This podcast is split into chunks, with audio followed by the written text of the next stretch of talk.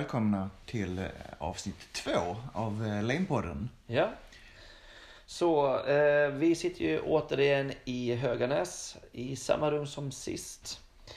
Och så här, direkt nu när vi har börjat, hur kändes det efter första för dig, Mats? Det kändes bra. Jag tror att vi delade nog samma känsla av att det var nervöst att lägga ut det hela, och vi körde ju hela förra avsnittet rakt av bara. Mm. Så, men det ska bli spännande att göra ett avsnitt till. Hur känns det för dig? Det stämmer. Saken var ju faktiskt den att jag la ut det här avsnittet 3 gånger. Först en gång, sen raderade jag det, sen 2 gånger. Så vid 3:e gången så tänkte jag, nej, vi får köra på det här. Och om vi nu ser statistiken utifrån det, så har vi ju faktiskt haft 18 unika lyssnare. Helt sjukt. Det känns som att vi har lite chansstatus här nu här med 18 nya. Kan vi få 18 lyssnare på avsnitt 2 också, så hade det varit helt fantastiskt. Ja. Sen är ju det att jag la också ut det på mina sociala medier, mitt Instagram-konto. Men jag tog ju bort det där efter någon dag också, för att jag orkade inte liksom ha det. Men efterhand så dök det in lite så här positiva kommentarer. Jag förstår ju att det här är en relativt enkel podd kvalitetsmässigt med ljud. Men innehåll, det är en helt annan fråga. Det är roligt. Vi får ju säga också att förra gången så började vi ju lite ambitiöst och prata om spoiler, att vi skulle komma med varningar innan vi sa någonting, och sen struntade vi det totalt i resten av podden. Så denna gången lovar vi att vi inte ska säga att vi inte kommer att varna inför spoilers. Spoilers kommer. Det är bara att inse. Exakt, och det här är faktiskt önskemålet från er lyssnare. Några kom in och sa, vet ni vad, vi tycker att ni ska spoila skiten ur allting. Så i vissa situationer så vet vi om att nej, det vill inte vi berätta, men känner vi att det är ett ämne som måste belysas och som vi måste fördjupa våra samtal i, så kommer vi banne mig gräva ner oss. Så var förberedda. En liten reflektion jag har haft ifrån förra avsnittet, och det handlar lite om ditt spel, World of Warships, va? Ja. Hur många matcher hade du där, sa du? Jag börjar närma mig 6000 matcher. Okej, så 6000 matcher, och en full match tar ju 20 minuter, kommer jag ihåg? Ja, det vet. Men i snitt är det 10 minuter. Det är svårt att säga, men ja, kanske 10 minuter, kanske en kvart, någonting. Det beror på. Det är sällan det går till, eller jag ska inte säga sällan, det händer ju att det går till 20 minuter. Men... Därför, jag satt och tänkte på det här, för som ni andra som lyssnade sist hörde, så försökte jag ju slå över där i skallen snabbt och sa okej, då har du nog spelat 30-20 timmar. Men sen efteråt så nej, det stämde ju inte riktigt, så jag satt mig ner och räknade ut det där, och om det är 6000 matcher av 20 minuter, vilket det nu inte är, men det innebär att du har suttit i 80 dygn och spelat. Mm. Och jag får väl säga att jag var inte helt beredd på den siffran själv. Men man får ju tänka också någonstans att det är 4 år tid. Och, ja, det blev ju några spel om dagen. Och slår man ut så blir det ju många. Man ska ju kanske akta sig för att göra de här uträkningarna. Jag hade en gång en vän som, när vi spelade Battlefield 3, och jag och en annan kompis, då kan man se statistiken när vi spelade Battlefield 3, hur många timmar de har spelat. Mm. Och vi visste när han köpte det. Och vi gjorde samma uträkning på honom, och då satt han 8 timmar om dagen, varje dag, i ett helt år och spelade. Så jag känner att jag ligger lite i lä. Jag vill inte lägga liksom att det är något som är illa eller bra med, utan det är bara intressant. Om man nu ser det som att du nu skulle gå och sätta dig vid en dator. Kan jag tänka det liksom att om 2 månader ungefär så skulle du fortfarande sitta vid en dator om du liksom, effektiv tid. Det är bra tid liksom. Och men det visar ju återigen på hur mycket du älskar World of Warships. Ja, för jag ligger här och funderar lite på är det dåligt? Eller hade jag gillat att sitta i 2 år? Jag hade nu tröttnat ganska mycket och inte få sömn och sådär. Men samtidigt, det är en rätt spännande tanke att leka med. Om man jämför med de här som åker på LAN och annat, när man sitter liksom i dygn och spelar om. Jag har varit på ett land och man har sett ungdomar ligga och sova med ansiktet mot tangentbord och grejer. Mm. Så alltså någonstans så är det ju ändå en spännande tanke. Ja, vart har vi fått det ifrån? Jag har hört det flera gånger. Jag vet inte om det är någon forskare, men jag är säker på att jag har hört det av flera stycken. Om man säger att det krävs 10 000 timmar för att bli expert inom någonting, är det inte så? Jo, när jag först stötte på den så var det ju i samband, alltså det är ofta de jämför då med Zlatan. Ja. Att han var och tränade efteråt så var det säkert. Jag kan för lite om honom för att uttala mig. Men Zlatan fotbollsspelaren säkert. Ja, precis. Ja. Jag känner ingen annan. Jag känner inte honom heller.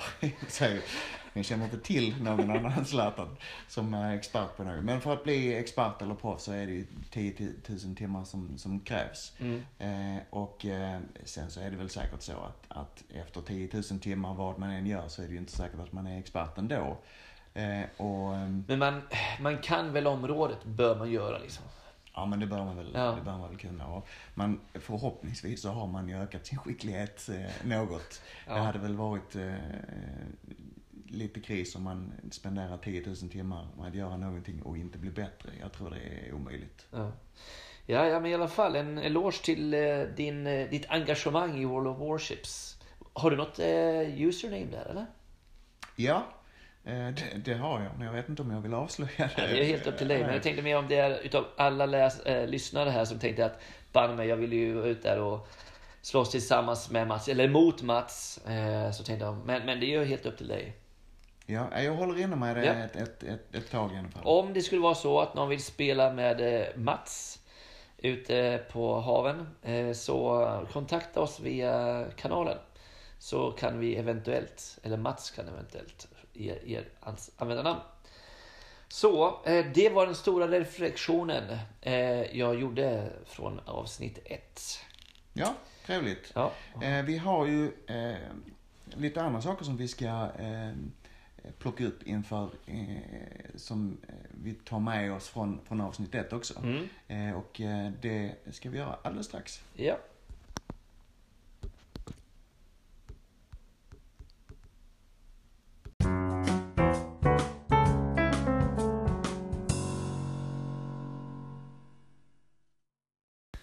Sådär, Då så kommer vi till delen då vi ska diskutera serien som jag hade börjat se förra gången. Jag hade sett ett avsnitt av The Witcher. Just det.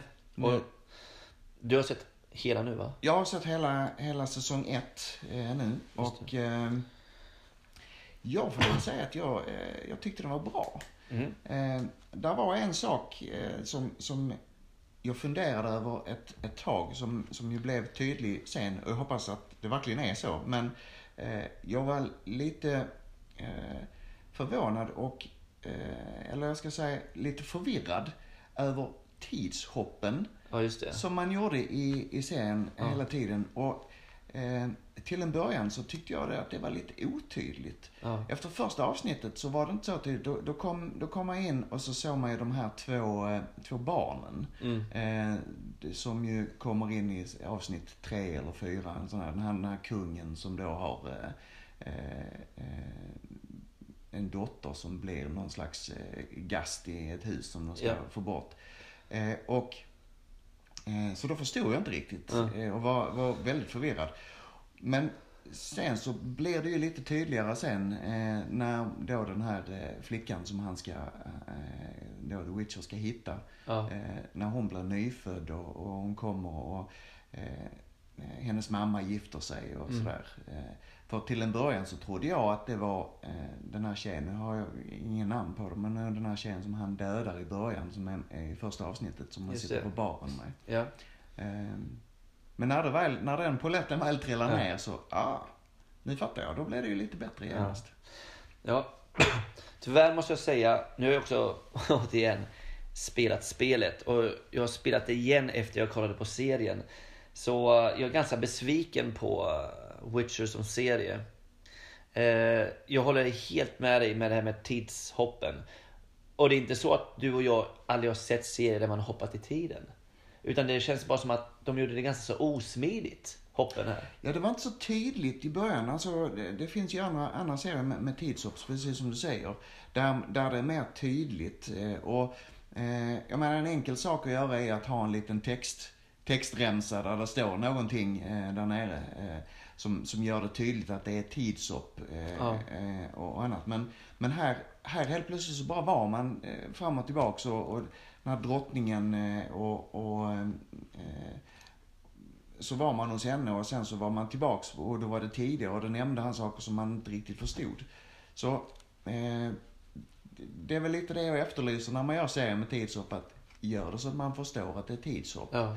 Och det, antingen liksom så ger man ju då huvudkaraktären, svårt i det här fallet i och med att de vill vara trogen spelet, men, och att han inte ändrar sitt utseende speciellt mycket i spelen heller, men antingen ger man skägg eller ta bort, du förstår vad jag menar, så att man ser, nu har någonting hänt här. Eller, men någon som jag pratade med utav mina andra vänner sa, ja men man ser att Geralt har vitare hår när han är yngre och sen blir det lite mer grått.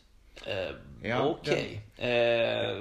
Den detaljen missade jag, kan jag säga. Det kanske är så, det är fullt möjligt att det är så att hårfärgen är något annorlunda eller det är någon annan detalj som är annorlunda.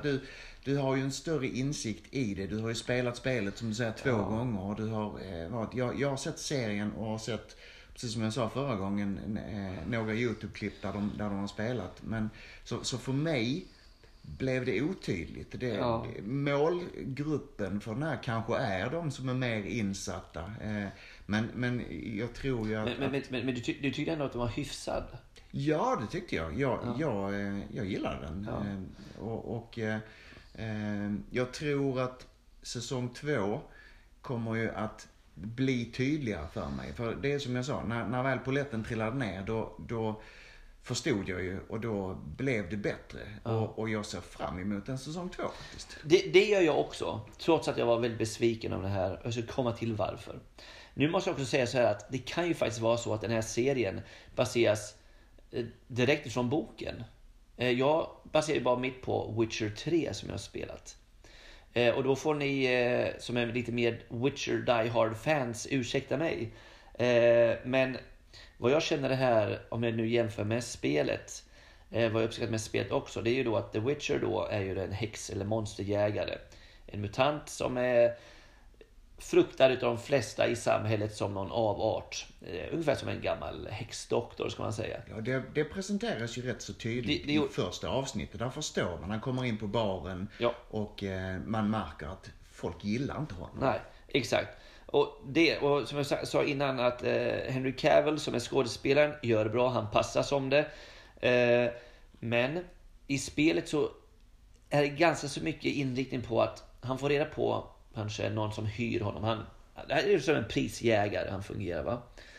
Och då ska man ta sig till en plats och lösa ett problem, ofta med någon, som sagt, häxa eller monster. Och då ska han ju då förbereda sig för det här, antingen med örter, med olika strategier för att ta sig an den här utmaningen.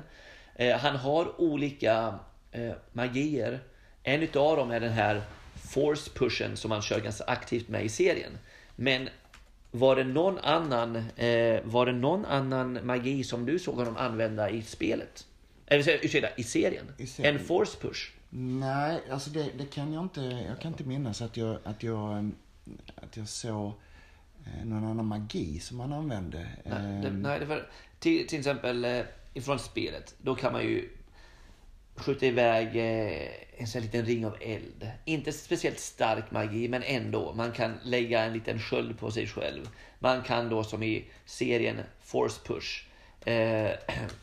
Och det finns ganska många olika egenskaper som i spel som han använder sig av att lösa det, som gör honom lite mer än den vanliga krigaren. I serien så var det mer okej, force push någon gång, och han hade jättemycket kunskap om det okulta, om monster och så vidare. Men that's it. Och det här att förbereda sig för varelser och sånt var lite mer att han kom någon gång och kunde berätta om någon varelse som låg ner och var dödad eller led eller någonting. Men det var ungefär så långt man kom där. Det som är, och det hade jag ganska svårt för. Jag kommer komma till det som jag gillar, så ni inte bara tror att jag ska hacka här. Men vi börjar med det negativa. Sen första varelsen som man inleder med, som är första avsnittet, är helt okej. Den varelsen i vattnet tycker jag är riktigt bra. Ganska så docklik på något sätt, men obehaglig, klockren, jättebra.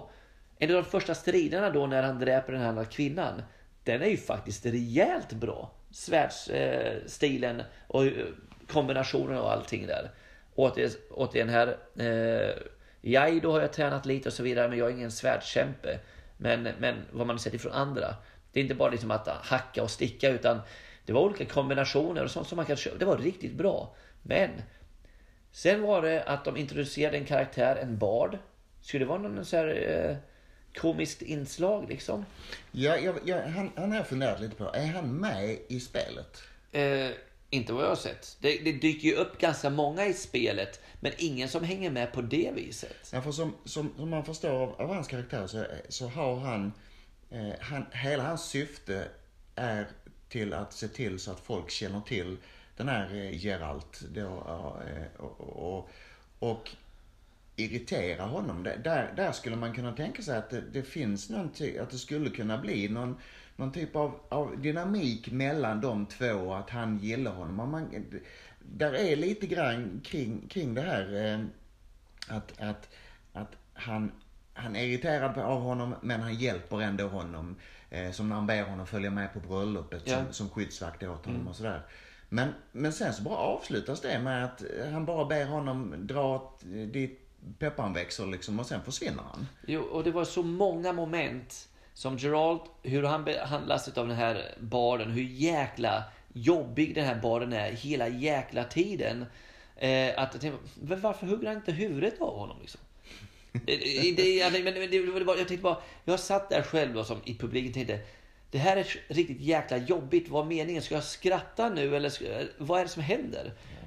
Och i mitten där så börjar jag tappa liksom hoppet om det. Det är ett stort jäkla minus, en jäkla barden. Och i kombination med... Alltså, vi fick ju uppleva en drake. Och drakar älskar ju. Men den här jäkla draken, det såg ju ut som någonting från slutet av 80-talet. Det var så jäkla dålig jord. Alltså, du tänker på gulddraken. Ja. Den andra draken var ju den gröna, den var ju död. Ja, exakt. Och den var ju död och den såg ju okej ut. Men gulddraken.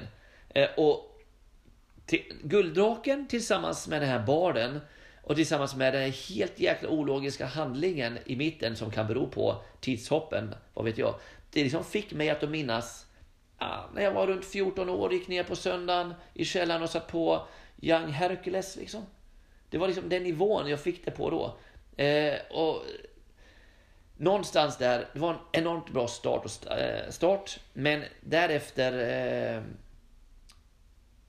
i sluttampen av serien så är det väl det också att alltså Geralt, huvudkaraktären, han var inte riktigt med i The Big Showdown. Nej, och lite så här för att du säger huvudkaraktär, jag funderat och tänkt lite och för mig så den som växer fram som den mest spännande figuren och bland de här huvudkaraktärerna, hon har ju också en huvudkaraktär, det är ju Yennefer.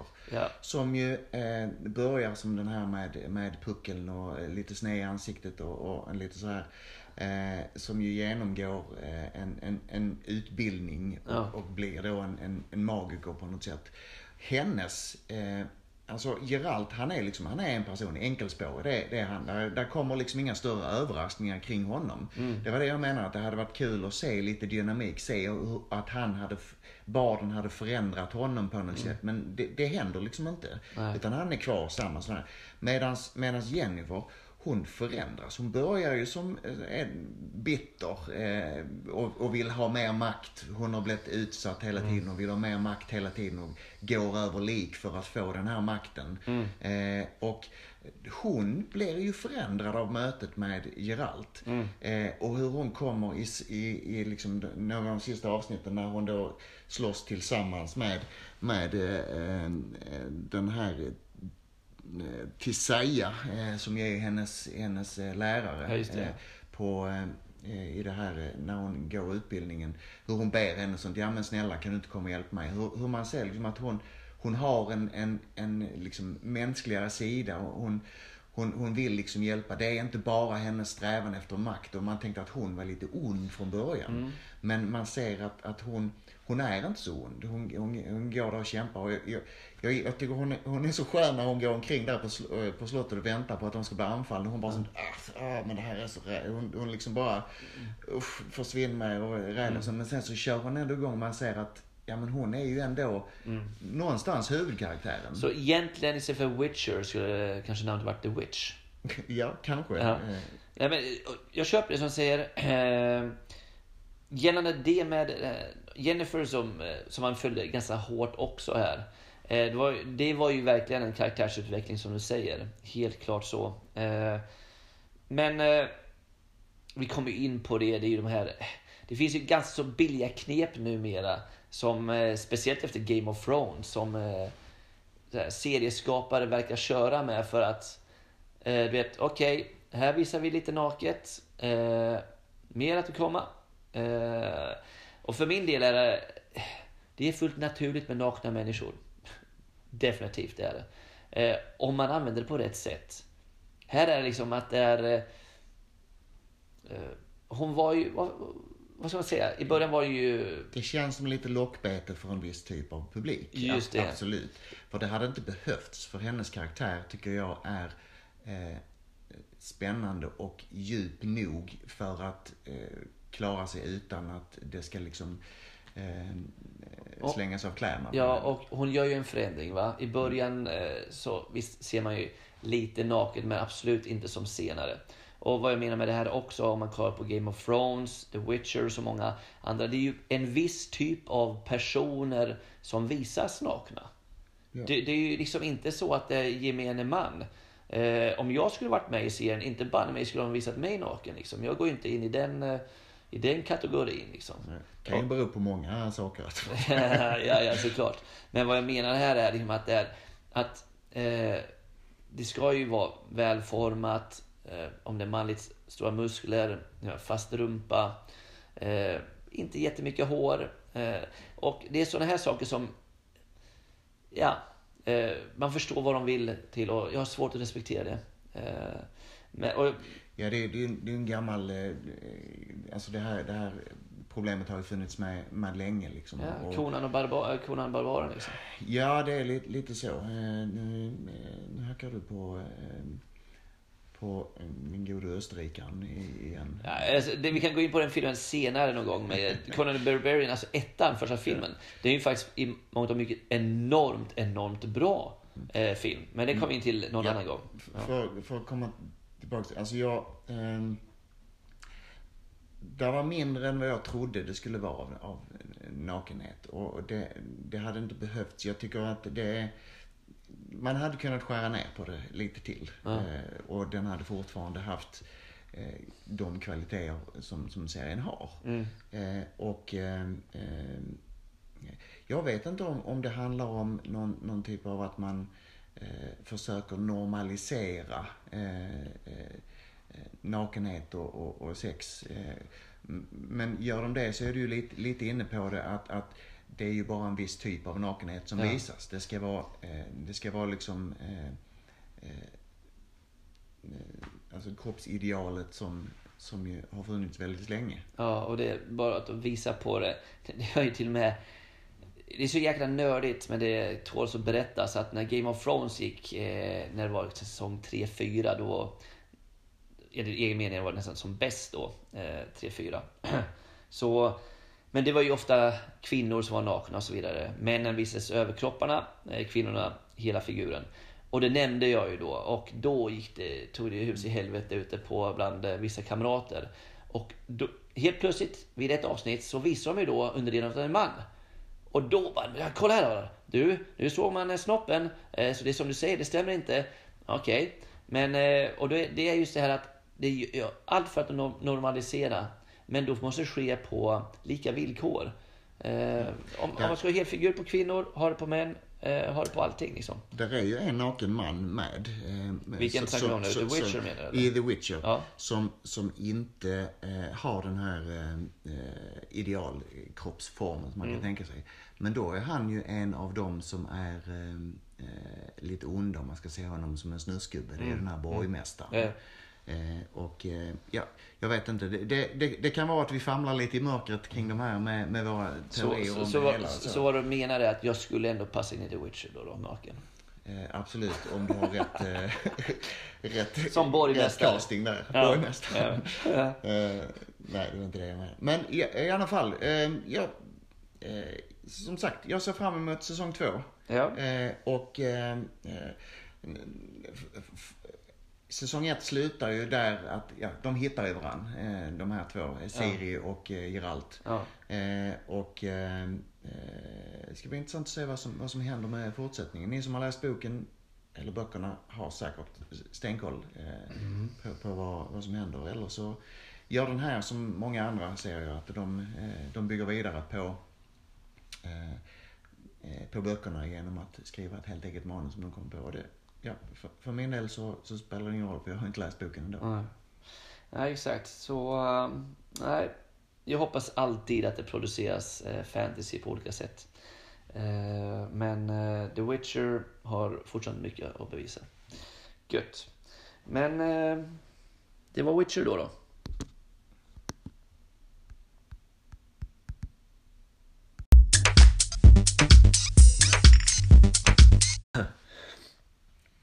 Sådär. Ja. Då ska vi se. Nästa ämne vi har tänkt diskutera det är... något som ligger mig väldigt, väldigt varmt om hjärtat. Och det är ju min absoluta favorit bland sci-fi. Hade jag fått välja, eller hade jag varit tvungen att välja någon serie eller serie-franchise jag var tvungen att se på enbart, så hade det ju varit Star Trek. Star Trek har ju varit favorit sedan jag en gång för länge sedan började se på dem på BBC One hemma hos min pappa när jag var yngre. Klockan 6 varje dag så var det ett avsnitt av Star Trek The Next Generation. Just det. Med Jean-Luc Picard som kapten och Will Riker som första officer och alla de andra. Helt förtrollande. Ja, jag får hålla med. Jag får nog säga att det är få filmer och serier som har gett mig så mycket glädje och upprymdhet, om man får säga, som Star Trek har gjort och fortfarande gör. För min del så var det, när jag bodde i Tyskland, så var det bara Star Wars som gällde, och då minns jag att jag då liksom halkade in på Star Trek som gick på tv, men det var ju dubbat. Men jag minns också att jag och mina bröder hånar liksom, vad är det här för någonting? Rymdskepp som åker in i warp som dras ut. Och det faktiskt förblev så i något år. Jag gav liksom aldrig någon chans. Främst då när vi flyttade till Sverige. Så var jag i Helsingborg och kollade på en annan film. Och då var det en trailer till en större film. Star Trek-film som skulle släppas. Och även om jag hade dissat det som lite yngre så ville jag ju se det här. Och... då i min ensamhet så hyrde jag den filmen. Och den var helt fantastisk. Vilken film var det? Det var Generations. Ja. Och sen därefter så gick jag faktiskt och hyrde på VHS-serien. Del efter del. För då gick man ju hyrde. Man kunde inte liksom tanka hem det som man gör idag eller ser, utan man fick ju gå och hyra på VHS. För er yngre lyssnare så får vi förklara att VHS är en kassett. Som är 20 x 10 cm ungefär och 2 cm tjock. Ja. Med bandrullar i som man stoppade ner i en videobandspelare som man kopplade till tvn. Just det. Fantastiska grejer. Ja. Och då var det vissa somrar uppe i Hälsingland. Hemma hos min mor som bor där uppe. Så hade hon en tv i källaren. Och en då VHS-spelare. Och då hade jag x antal Dr. Pepper. Och där satt jag och köttade igenom de här VHS-banden. Och det var en fantastisk fin tid. Vad är det som gör The Next Generation eller Star Trek så bra för dig, Mats? För mig, jag kommer också lite från Star Wars-världen om man säger så. Jag tittade på... de visades på dansk tv för oss som bor nära Danmark och hade... både Danmark, Japan och tvåan när jag var liten så såg man dem här och spelade in dem på återigen samma VHS-kassettbandspelare. Jag tittade väldigt mycket på det. Och det jag fastnade för i Star Trek, det är ju det här att det är inte i en annan galax långt borta för länge sedan, utan det här är ju jorden. Mm. Människor från jorden som har liksom överkommit krig och motstånd mellan nationer och annat och har slagit ihop sig och förstått att det finns andra världar där ute där det bor andra folkslag, andra raser som kommer hit, och på något sätt så enas vi. Det får man ju se i filmen First Contact, där man får se hur jordens befolkning enas lite grann med att det kommer besökare från andra planeter när vi har uppfunnit överljudshastighet, warp drive då. Ja. Och just det här att man har tekniken och man binds lite av fysiska regler, fysikens regler, som jag tycker är lite spännande, att det känns som att ja, men det här skulle kunna vara en möjlig framtid, även om teknologierna som de har är ju många bortom vår förmåga att förstå, men samtidigt så är det ju så här att de har ju en sån här som heter tricorder, en apparat som man håller i handen som kan få reda på allt möjligt. Och det finns ju klara paralleller till dagens mobiltelefoner med en tricorder där. Även om vi inte kan scanna så mycket med våra telefoner så finns det ju parallellerna där. Mm. Och för min del är ju att fortfarande idag, speciellt, det finns ju då olika säsonger och serier, men under Star Trek namnet.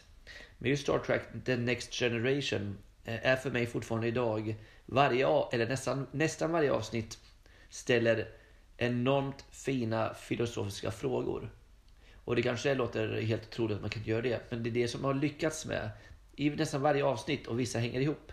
Att de ställer en fråga, de undersöker det med hjälp av då det Star Trek-universumet. Och de gör det på så jäkla bra sätt. Och sen givetvis tillsammans med rymdskepp och utomjordingar och så vidare.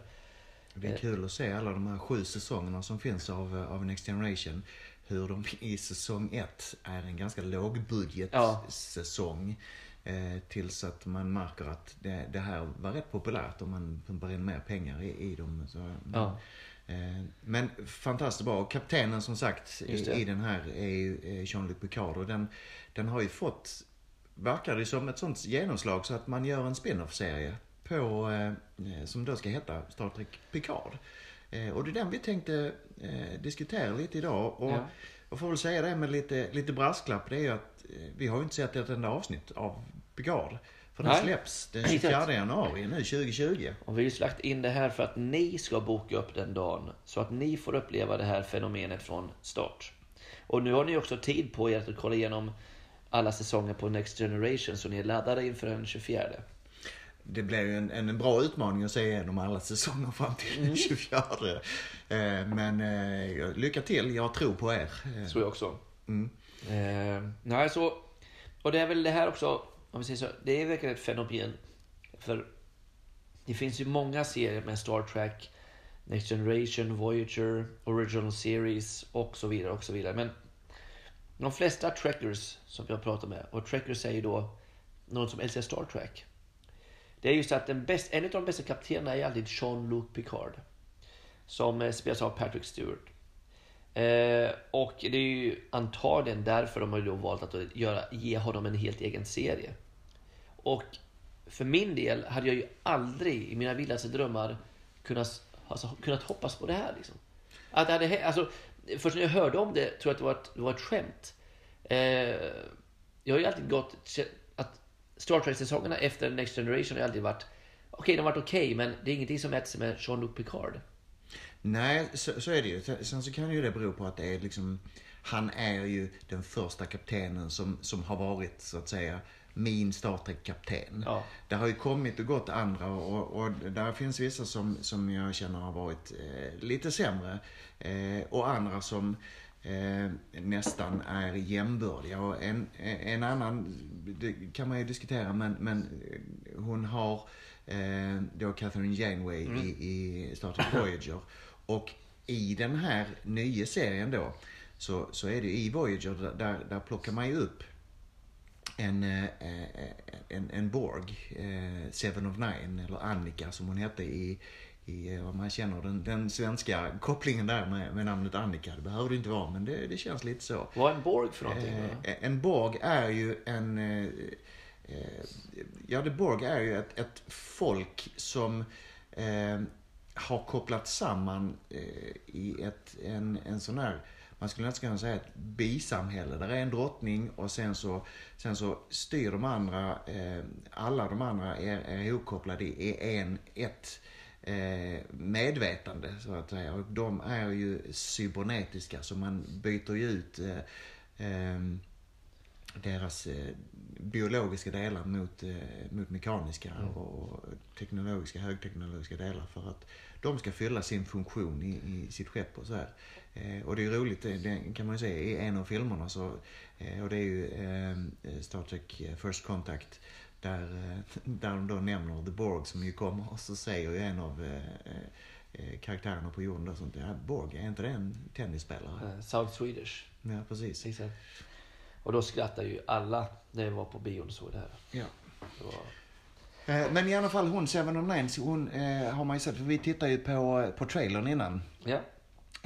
Jerry Ryan spelar Seven of Nine i Voyager, och även i den här serien så kommer den här då, och det är ju en av favoritskådespelarna, för hon har ju dels så har hon ju all den här kunskapen som The Borg har, och hon är ju också en av de här. Det brukar ju vara en karaktär med i varje serie som utvecklas väldigt mycket. Ja. Och eftersom hon blev Borg och en del av det här Hive Mind från början, så har ju hennes personlighet försvunnit. Hon har ju inte socialiserats upp. Hon kan ju inte den här sociala kontakten med människor, men den växer ju fram. Ja. Och karaktären i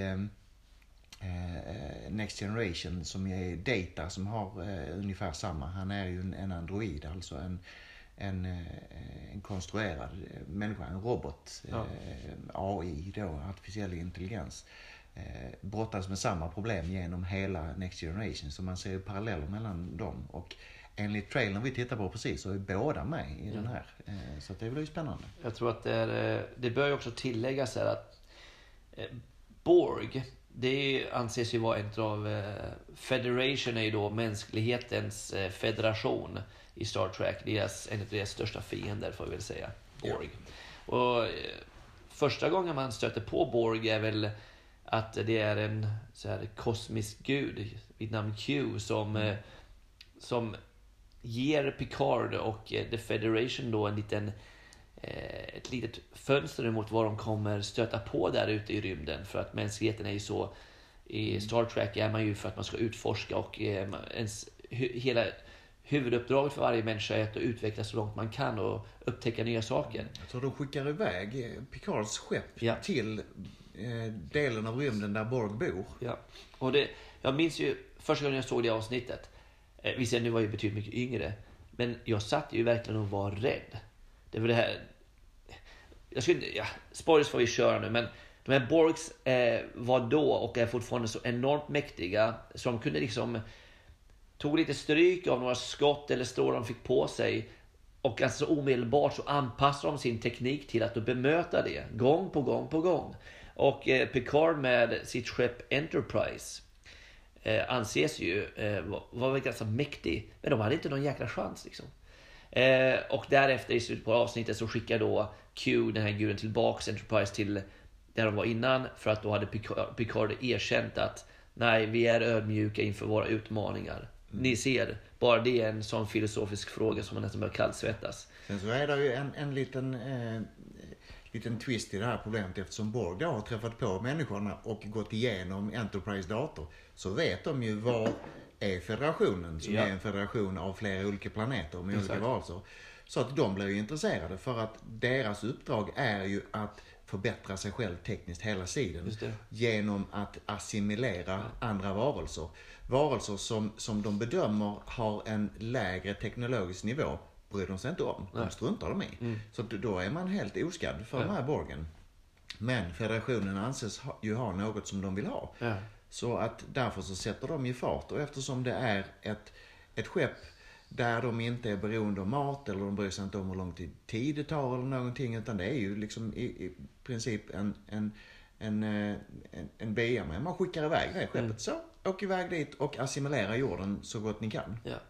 Och då är det ju så att i de här Picard, han blir assimilerad utav det här The Hive Collective. Mm. Just för att han är en sån fantastiskt bra kapten så tar de ju in honom just att leda deras flotta i kriget mot mänskligheten. Ni kan nog säkert lista ut att mänskligheten lyckas ta tillbaka Picard, denna fantastiska kapten. Och det här, ni känner säkert av historiken, eller historiens tyngd. Att vi kan egentligen sitta här och snacka en hel dag om Borg och Star Trek och så vidare. Och det är just detta som gör den här kommande serien så enormt intressant. Mm, det känns... Vi tittat igenom rolllistan lite här och där är ju, det känns som att det är en intressant blandning. Där är, som man såg i trailern, många nya ansikten. Mm. Men också många av de gamla som kommer med. Där är ju, som sagt, William Riker som spelas med Jonathan Frakes. Och där är Deanna Troi som då är sån här counselor på skeppet. Mm. Spelas av Marina Sirtis. Och en del andra... av de gamla skådespelarna som är med, som ju då spännande blandas med de nya, och det är ju lite gåshud man får när vi tittar på trailern om Picard och man får se skeppen och och det, för egen del, som jag sa innan, jag intresserades till Star Trek via den här filmen Star Trek Generations från 94 när jag var 14 år, och mycket av det den inleds ju med också att Picard kommer från olika att han drar sig undan han är pensionerad helt enkelt. Det är han. Och sen så nu så börjar då en serie som verkar den börjar på samma sätt enligt trailern. Och för mig, som jag tror inte på öde sånt där, men jag tror på den här eviga cirkel som vi lever. Så jag har gått hela varvet nu. Nu är det dags liksom att då börja återuppleva Star Trek. Och efter den här andra science fiction filmserien som var en ganska rejäl besvikelse, måste ju det här sci-fi hjärtat här få lite erkännande igen. Så jag har ju börjat liksom planera nu att den 24 så ska den där Dr. Peppern vara kall. Och sen får man se vad man ska få tilltugg till det. Men det är så som det är nu. Ja, ni hör ju, vi har stora förhoppningar på den här. Och jag har svårt att se vad som kan bli fel. Men inget kan bli fel. Nej, alltså... Alla är med. Som man vill ha med på något sätt. Och jag är... jag får väl säga, även om jag gillar Picard, jag gillar Federationen, jag gillar alla de här, så där är ju många olika raser. Och där är ju en ras som heter Klingons, det är de här med de stora pannorna. De är arga och de är liksom... idag är en bra dag att dö på, som de har som någon slags motto och grejer. Och deras skepp är coola och snygga och allt möjligt så här. Men min favoritras är ju Romulans. Ja, just det. De har ju lätt galaxens snyggaste skepp, sina Warbirds som de har.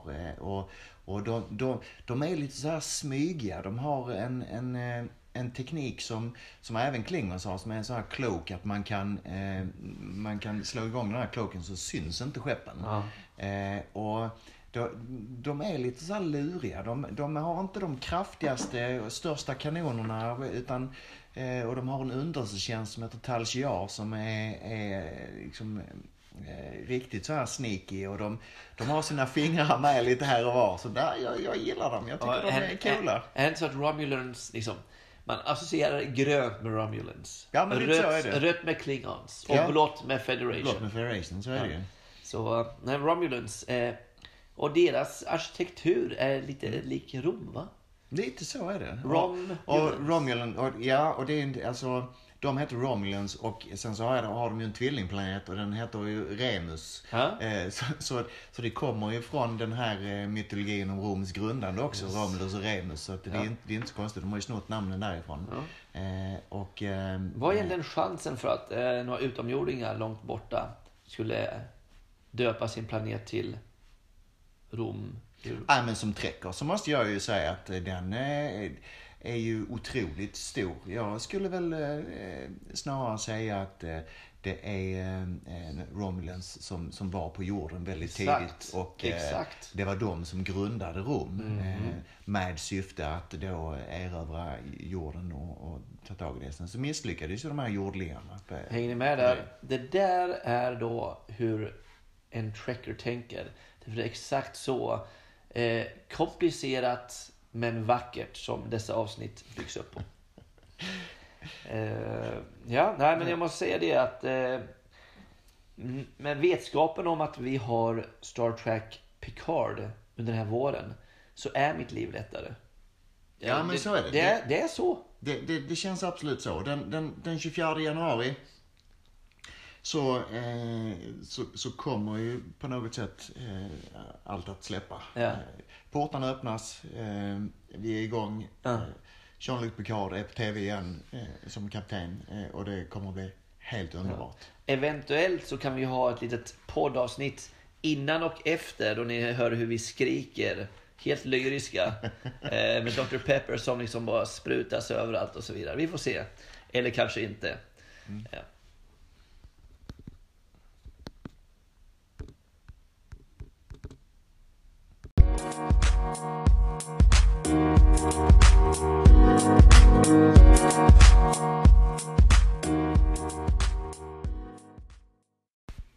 Så, då har vi kommit till sektionen som vi hade förra gången och där vi ger 10 av 10 till något spel vi har spelat genom tiderna. Och förra gången hade du Star Wars och jag hade Defender of the Crown. Just det. Har du något spel nu som du säger att det här spelet är ju helt outstanding, som du vill ge en 10? Ja, det är många som man har, men nu har vi ju många avsnitt framöver. Men jag kan ju börja ta i Zelda-serien, får jag ju ta och bryta ut Ocarina of Time. Som kom ut 97-98 om jag minns rätt.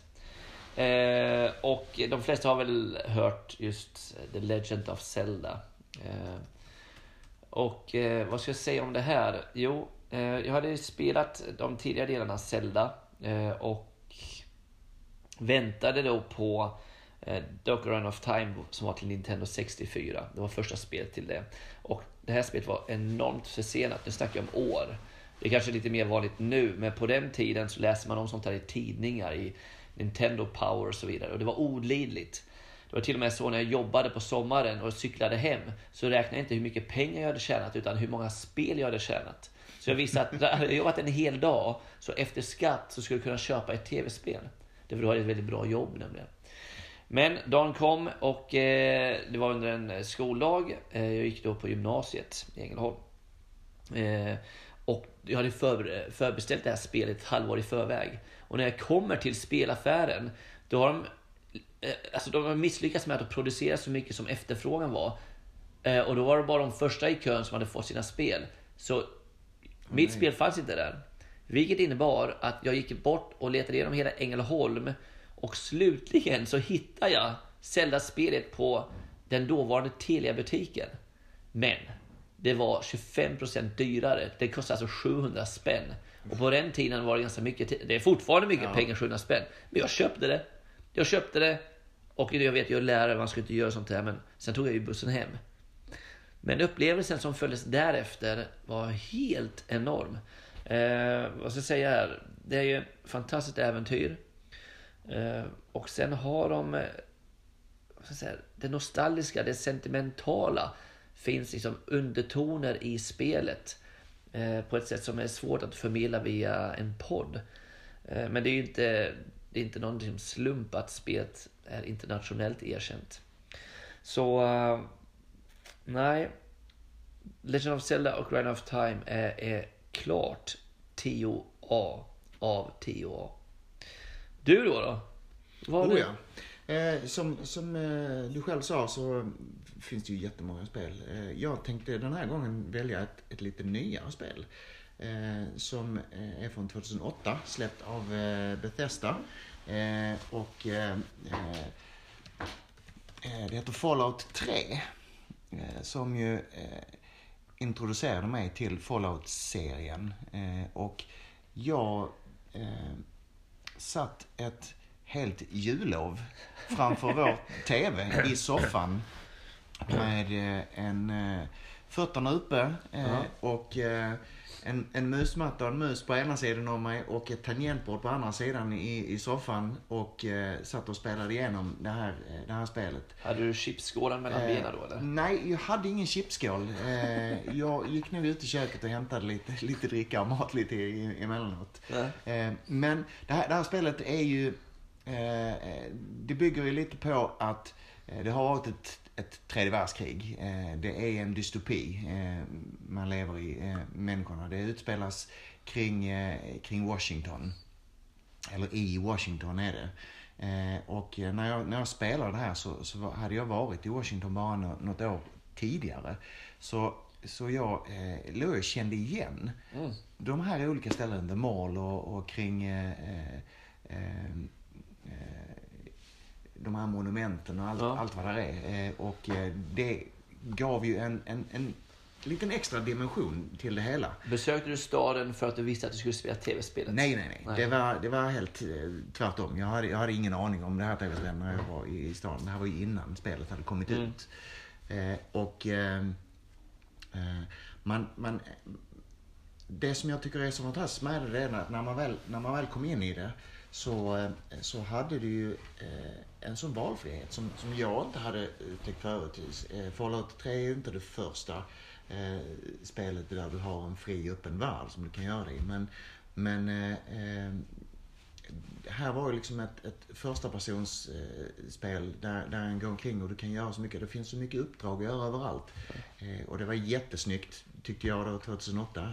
Och det skilde sig från Fallout 1 och Fallout 2 i och med att det är första person. Och där i Fallout 1 och Fallout 2 där har du liksom en mer överblick över det hela. Ser du uppifrån om du styr liksom en gubbe och trycker på vad de ska. Så helt fantastiskt. Där finns då varelser som har muterat av all radioaktivitet som finns. Så man får gå fram emellan ruiner och det är utbyggda klaner och annat som du får som antingen så slåss du mot dem eller så blir du kompis med dem. Så att du kan välja, du har en stor valfrihet där. Och jag har ju fortsatt att spela Fallout 4 och det senaste har jag dock inte spelat för det har fått så dålig recension. Just det, det blir ganska sågat va? Ja, det blev det. Fallout 76 tror jag det heter. Så att det är tyvärr inte spelat. Och det jag gillar med Fallout 3, i Fallout 4 så ska man börja bygga baser och grejer. Det tilltalar inte mig så det är jättemycket. Utan det här fria, man går runt och gör det. Det finns ingen press på att man ska hålla koll på sina baser eller sådär. Utan du är fri. Du kommer till i ett sånt här valv då, valv 101.